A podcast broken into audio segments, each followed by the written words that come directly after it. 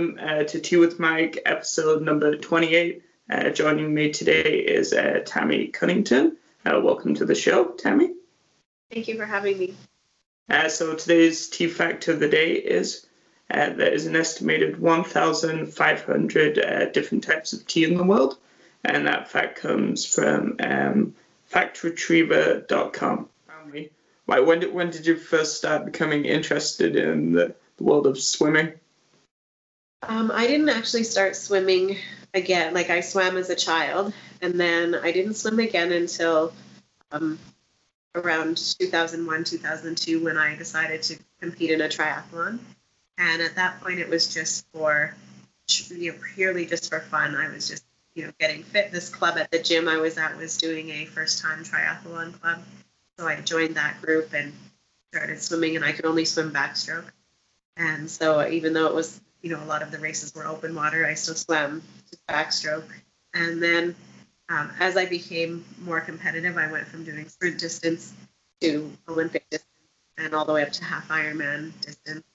And then they started talking about putting paratriathlon into Rio.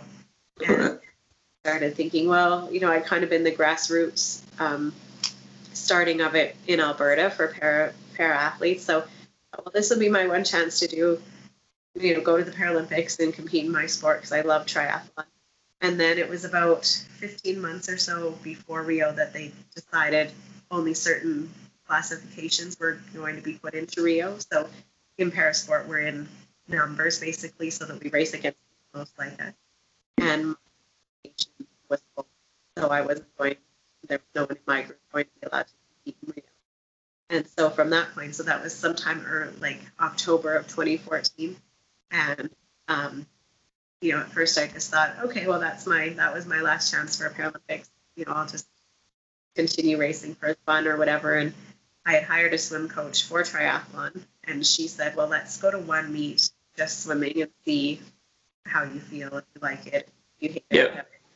And um, so she taught me. She had been teaching me a little bit of freestyle because it's harder for me with my left arm. But so we had worked on freestyle for parts of the triathlon, like for sighting and for finishing. And uh, she said, let's go to this one meet. So I went, and my times were like right on national standards. And that's wow, that's incredible. And give it a run. So that April of 2015, I qualified for World Championships and um, Para Pan Am Games, and then the following April, I qualified for. Oh, for, for the 98% of people that have never been to an Olympics game or let alone competed, how, how would you describe that feeling of being introduced on the, the starting block right here in the national anthem? Um, well, I never got to hear the Canadian oh, anthem. Oh, okay. They say your name and your country, but um, but yeah, it was very surreal. My first race that I came out because the you know all the pools look the same whether you know, whichever Paralympics it is, they're all, you know, they're so done up and they look so different than a regular pool because they're all fancy for the games. And uh, so coming out on the block and having the maple leaf on my chest and on my cap and my name on my cap was was very surreal. And you see your you know, see yourself on the big screen when you're sitting there waiting. And yeah, it was it was spectacular.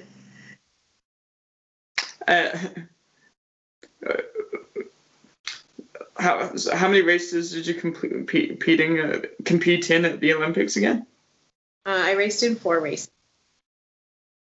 And and did you feel the same level of excitement each time, or was it or was it the initial burst of the first race, and then it's like, and now the additional three races, now you're like, it's all about swimming, block out the environment. Um, for me, it was actually taking in the environment because it made it better for me.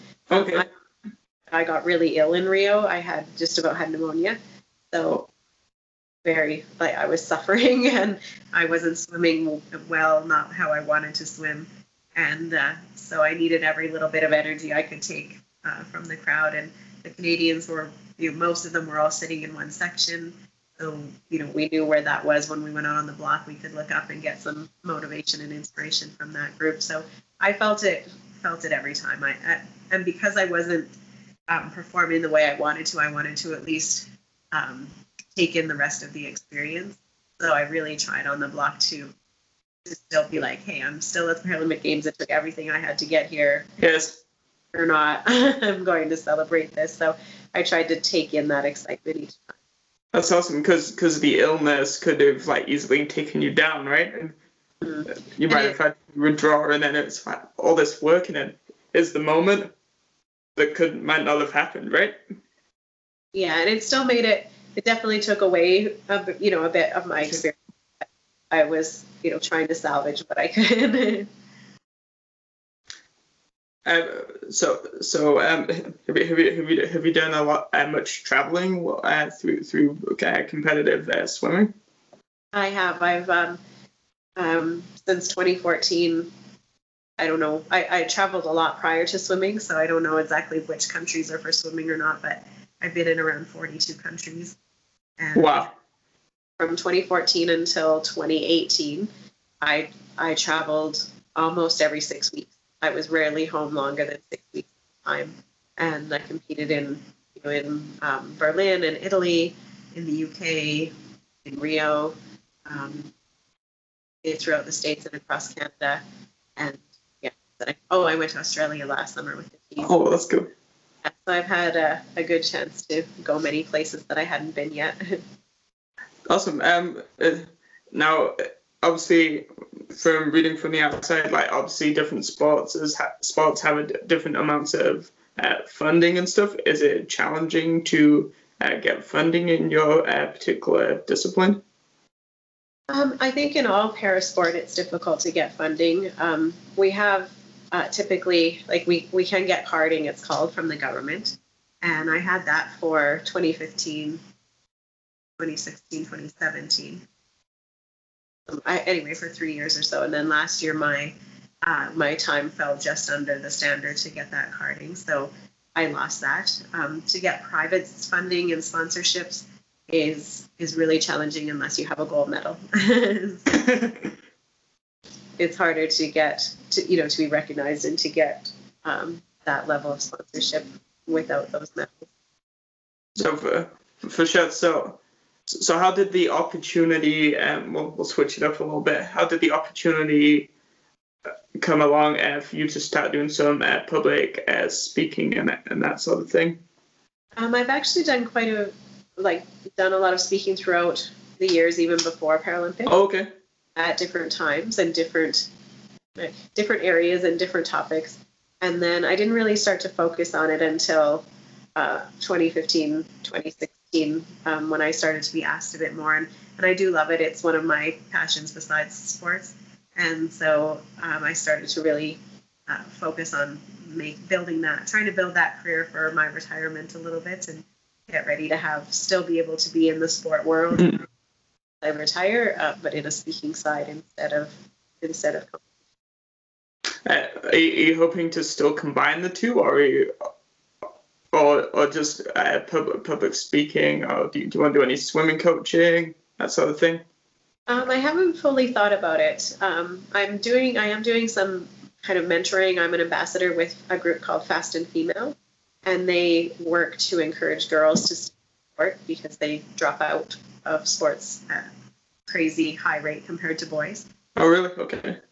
So I'm, I've been volunteering with them and been taking part in their activities, and I'll be speaking at their summit in November. And so for the moment, that's kind of where um, my path is taking me more than coaching is just to be rather than sport specific, just to be in that mentor, mentor role model role um, for young girls. And and you may have already kind of answered it, but what what's your like favorite most favorite part about public speaking? Um, well, I like I like to make people laugh and to see the light.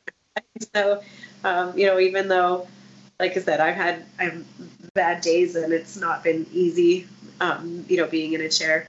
I like to tell stories so that maybe I can make somebody's day that that I'm talking to. Maybe they're having a bad day, but if I tell them something that's happened to me, that it might change their outlook. And so, I often share the story that you know, if you, it was two or three years ago, I was at Costco and it was really snowy and my chair slipped when I was putting it out of my vehicle and I fell over and hit my chair in my stomach, hit the snowbank. Oof.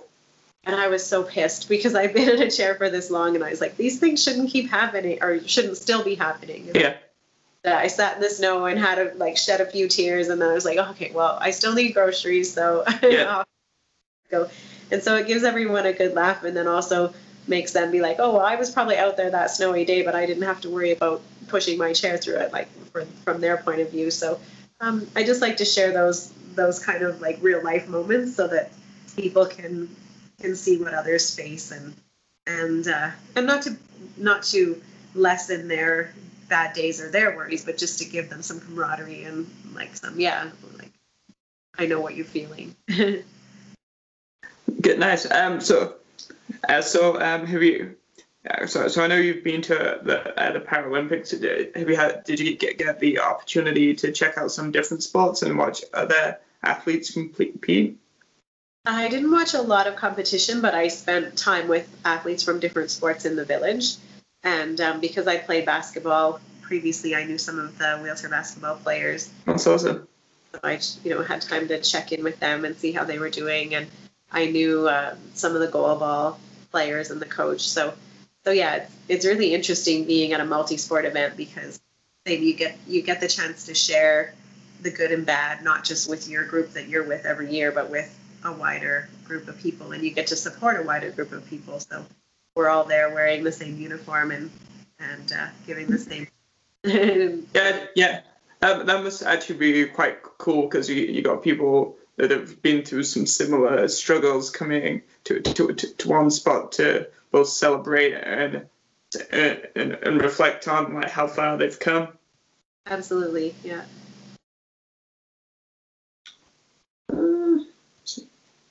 Uh, so, so, obviously, yeah, you're very athletic. Like, uh, do, do, do you have do you have a strict regime when it kind of comes to like diet? Um, I I uh, don't have one that's been in like in place by the team or by other people, but just um, weight trainer, my personal trainer, and I have a food plan that we know works and keeps me performing my best, keeps my energy up, my weight down, all of those things. So um, this past year, because I was away from the from the national team and just kind of taking time to work on my own, like work on swimming on my own and correct some of the Mm. things going well the last two years. Uh, I strayed just a little bit, but typically I'm pretty pretty strict about what I eat. Oh, so there's there's not much opportunity for a quick chocolate bar or all that sort of thing. well, I have uh, I often I have enough calories like every day or two for a small cheat. um, but it's not would never be a whole chocolate bar. Cut into pieces for one of one piece a day. Nice. Uh, um. So, so I, I know a little bit because I was watching some previous like interviews. You do do do, do you have a do you have a per- permanent coach or do you, do you go through cycles like when you have a coach and when you don't? I have a permanent coach again now. Um, she was she coached me. Mandy Smith was the coach that got me to Rio, and then she moved from Red Deer to Vancouver. So I had a different coach for 17, a different coach for, and then another different coach for 2018. And then this past season, even though she was in Vancouver, I went back to working with her, and she wrote my workouts, and I went out and spent you know a few days with her. She'd be home into Red Deer. I'd spend a few days here, and now she's back working in Calgary. So Oh, it's a little closer. Yeah, so for these few months into trials, I'll I'll have her nearby. I'll see her at least every two weeks and spend some days in Calgary training with her. Now, that- now, now, how how many times a week do you swim right now? I swim six or seven swims a week, um, sometimes twice a day. So I, I don't swim every single day, but on Oh, okay. I swim twice. And Sundays I usually have out of the water. Now, how often do you like sw- swim at a time? Um, I swim for about an hour and a half at a time, and then again, like I said, most days just once, once in a while, twice. And when I swim twice, it's a little bit shorter each time. Eh, And do you go swimming like super early? Because like, I'm envisioning like 6 a.m. I don't swim at six, but I usually swim at eight, seven thirty or eight. And then so and then so so so, so are there some big like championships coming up for you to work towards for swimming? Um, the next goal is Tokyo, which is already Okay. which is already next summer. Um, so currently, uh, in two days' time on mon- uh, next week, next Monday, me, um, World championships starts for this year. But I declined that team um, because I just wanted to be home and get ready for Tokyo trials. That was the most important. And um, so the the next big, the biggest meet will be April, which will be trials. So that's really what you're focusing in on because you need to do well at the trials to get to get to the Olympics, correct? Absolutely, yeah. And have you? What's your favorite type of um, like swim stroke outside of the one that you compete in?